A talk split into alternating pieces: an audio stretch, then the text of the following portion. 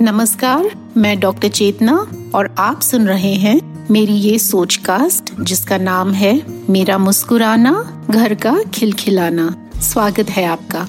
क्योंकि आप ज़रूर इस बात से सहमत होंगे कि जब घर की महिलाएँ मुस्कुराती हैं, सेहतमंद रहती हैं और खुश रहती हैं, तभी जाकर पूरा घर खिलखिला उठता है। और ये बात तभी हो सकती है जब घर की महिलाएँ अपने परिवार और बच्चों के साथ साथ अपनी और अपनी सेहत की देखरेख सही ढंग से करें।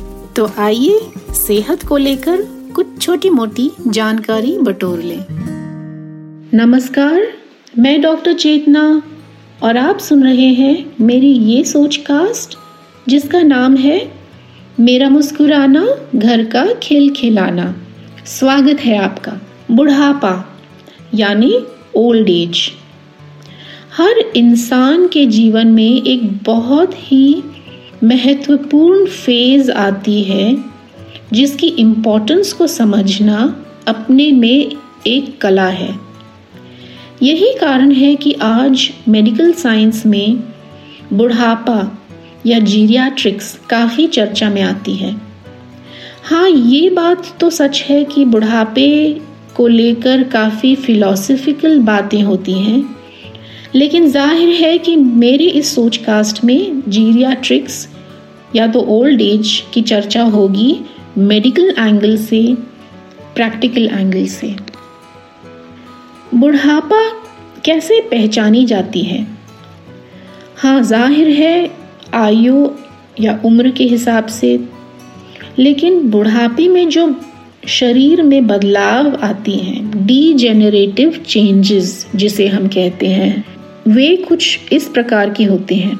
मेटाबॉलिज्म कम हो जाती है, शरीर में कार्य क्षमता हर ऑर्गन की वो कम हो जाती है बीपी बढ़ जाता है, सुनने, देखने में बदलाव आता है renal function kidney function lungs या पल्मोनरी फ़ंक्शन इम्यून फ़ंक्शन इनमें बदलाव नज़र आता है। सारी डीजेनरेटिव चेंजेस हैं ये सब। इनमें जो भी चेंजेस आती हैं बोन डेंसिटी घट जाती है। कोऑर्डिनेशन एंड बैलेंस में बहुत प्रॉब्लम होती है। इन सब बातों की वजह से बीमार होने के चांसेस बहुत बढ़ जाते हैं और कई सारी मेडिकल प्रॉब्लम्स का सामना करना पड़ता है बड़े बुज़ुर्गों को। जैसे high blood pressure diabetes type two diabetes heart problems dementia भूलने की बीमारी ऑस्टियोआर्थराइटिस घुटनों, जोड़ों की बीमारी डिप्रेशन काफ़ी देखने में आती है। यूरिनरी इनकॉन्टिनेंस जो यूरिन पास करने में कंट्रोल उस पर कम हो जाता है। यहाँ पर मैं बड़े बुज़ुर्ग पुरुषों का ज़रूर मैं एक प्रॉब्लम मेंशन करूँगी। उनके प्रोस्टेट को लेकर काफ़ी प्रॉब्लम्स शुरू हो जाती हैं। जब सिम्टम्स की बात आती है तो बड़े बुज़ुर्गों में, सीनियर सिटीजन्स में, ओल्ड एज में जो सहनशीलता होती है, वो काफ़ी हद तक डेवलप हो जाती है, जिसके कारण पेन टॉलरेंस पेन थ्रेशोल्ड काफ़ी हाई रहता है। इसके वजह से उनको दर्द ज़्यादा महसूस नहीं हो पाता किसी भी मेडिकल वजह से। इसलिए कई बार आपने देखा होगा कि बड़े बुज़ुर्गों में पेन की प्रॉब्लम या तो असर दर्द, होना या बुखार, इस तरह की कंप्लेंट्स ज़्यादातर नहीं देखी जाती। मेडिकल प्रॉब्लम्स होती है, लेकिन उनके जो सिम्टम्स हैं, वो अलग तरीके से नज़र आते हैं। जैसे अजीब व गरीब व्यवहार नज़र आना फैमिली मेंबर से ज़्यादा इस तरह की कंप्लेंट्स होती हैं कि अबनॉर्मल बिहेवियर शुरू हो गई है बुज़ुर्ग के बिहेवियर में। या तो जनरल वीकनेस हो गई है, उनकी बॉडी में कमज़ोरी महसूस होने लग गई है। कन्फ्यूज़न ब्रेन में बहुत कन्फ्यूज़न होना शुरू होना, या तो आसानी से गिर पड़ना, चलने फिरने में बहुत दिक्कत आने लगना, या बोलने में परेशानी शुरू होती है।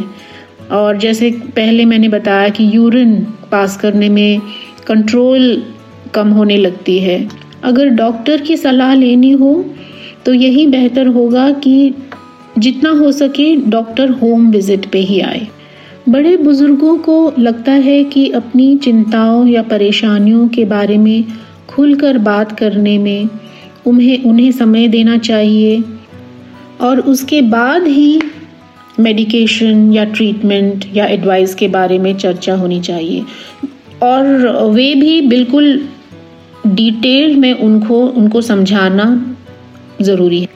कुछ इन्वेस्टिगेशंस जो कॉमन होती हैं ओल्ड एज में जो कराई जाती हैं वे हैं कंप्लीट ब्लड पिक्चर या तो यूरिन एग्जामिनेशन सीरम इलेक्ट्रोलाइट्स और chest X ray folic acid और विटामिन बी ट्वेल्व की लेवल ब्लड में। और कुछ स्पेशल इन्वेस्टिगेशंस uh, होती हैं जो केस डिपेंडेंट होती हैं जैसे किडनी फ़ंक्शन टेस्ट या liver function test thyroid function test अब इसके बाद जब मेडिसिन प्रिस्क्राइब करने की बारी आती है, तब याद रहे कि एज के साथ साथ कन्फ्यूज़न और भूलने की जो एपिसोड्स होती हैं, वो काफ़ी नज़र आती हैं स्टेज पर। तो इसलिए जो भी दवाइयाँ प्रिस्क्राइब की गई हो, उनके बारे में विस्तार से डिटेल में लगातार डेली रेपिटेशन करते हुए इंस्ट्रक्शंस मिलनी चाहिए। हर दवा की जानकारी देते रहें उन्हें, क्योंकि ओल्ड एज कैटेगरी में कई बार गलत दवा लेने की इंसिडेंसेस काफ़ी पाई जाती हैं। अब चलिए मैं कुछ टिप्स देती हूँ। जनरल आम तौर पे डेली रूटीन के तौर पे जो सीनियर सिटीजन्स की देख रेख में की जानी चाहिए। तो जैसे रेगुलर रूटीन में किन चीज़ों का हमें ध्यान रखना होता है। एक तो है मेडिकल फाइल्स जो होती हैं उनकी, वो हमेशा अपडेटेड रहें। उनकी medical history recent hospital admission जो भी हो अपडेट होनी चाहिए।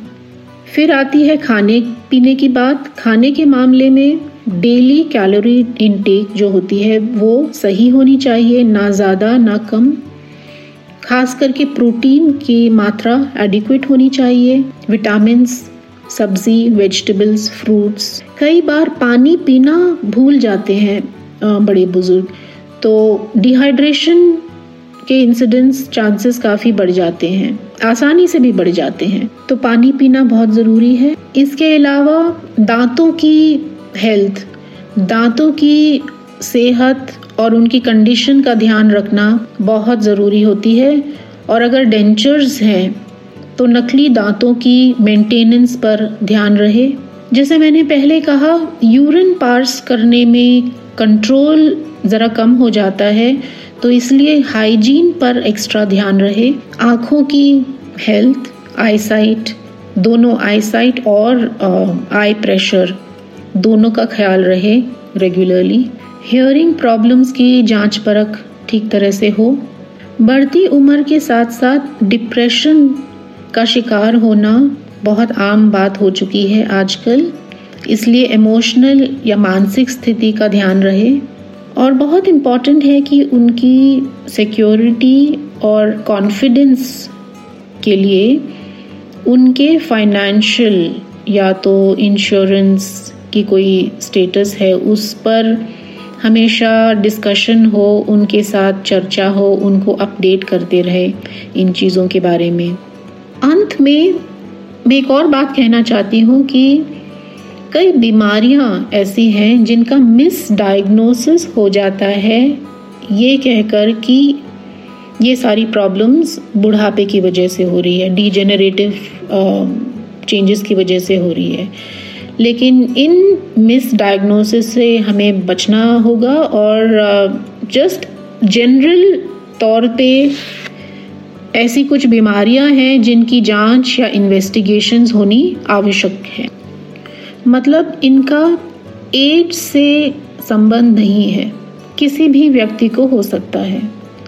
जैसे depression diabetes thyroid disease anaemia urinary tract infection या तो कैंसर या कोई और इन्फेक्शस डिज़ीज़ तो ये थी कुछ बातें ओल्ड एज या तो जीरियाट्रिक प्रॉब्लम्स के बारे में.